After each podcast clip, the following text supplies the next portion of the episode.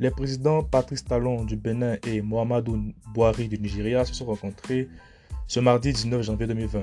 Selon le porte-parole de la présidence nigériane, les deux chefs d'État ont abordé la question de la frontière toujours fermée.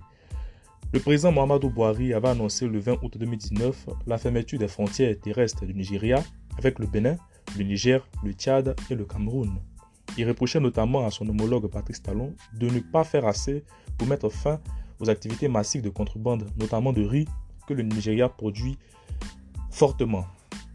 Il faut noter que le président Boari avait pris sa décision sous la pression de son patronat. Cette rencontre entre les deux chefs de l'État intervient donc après l'annonce du 16 décembre 2020 de la réouverture de ses frontières terrestres avec ses voisins. Il faut noter également qu'entre Patrice Talon, l'homme d'affaires, et Mamadou Boari, le militaire, le courant n'est jamais vraiment passé. Dans les premiers mois de son mandat même, Patrice Talon avait donné l'impression de négliger son homologue nigérien. En Côte d'Ivoire, après le GPS de Guillaume Soro, le parti de Charles Goudé, ex-chef des jeunes patriotes ivoiriens, actuellement en liberté conditionnelle à la haie, a annoncé lundi son retrait d'une coalition de l'opposition en dénonçant des guerres de positionnement. La branche du FPI, également dirigée par Pascal Affinguessan, a également de son côté annoncé son retrait de cette plateforme de l'opposition. Aux États-Unis, à quelques heures de l'investiture de Joe Biden, le centre-ville de Washington a des allures de camp retranchées.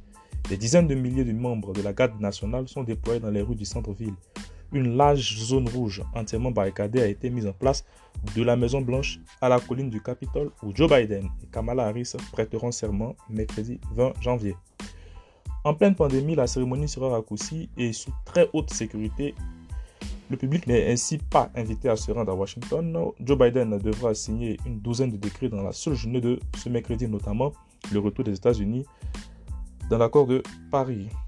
Donald Trump n'assistera pas à cette cérémonie d'investiture. Il quittera Washington demain matin pour rejoindre, disait-il, sa maison blanche d'hiver, son luxueux palais de Mar-a-Lago en Floride. Khalil Bey, Paul Inter, le rond-point.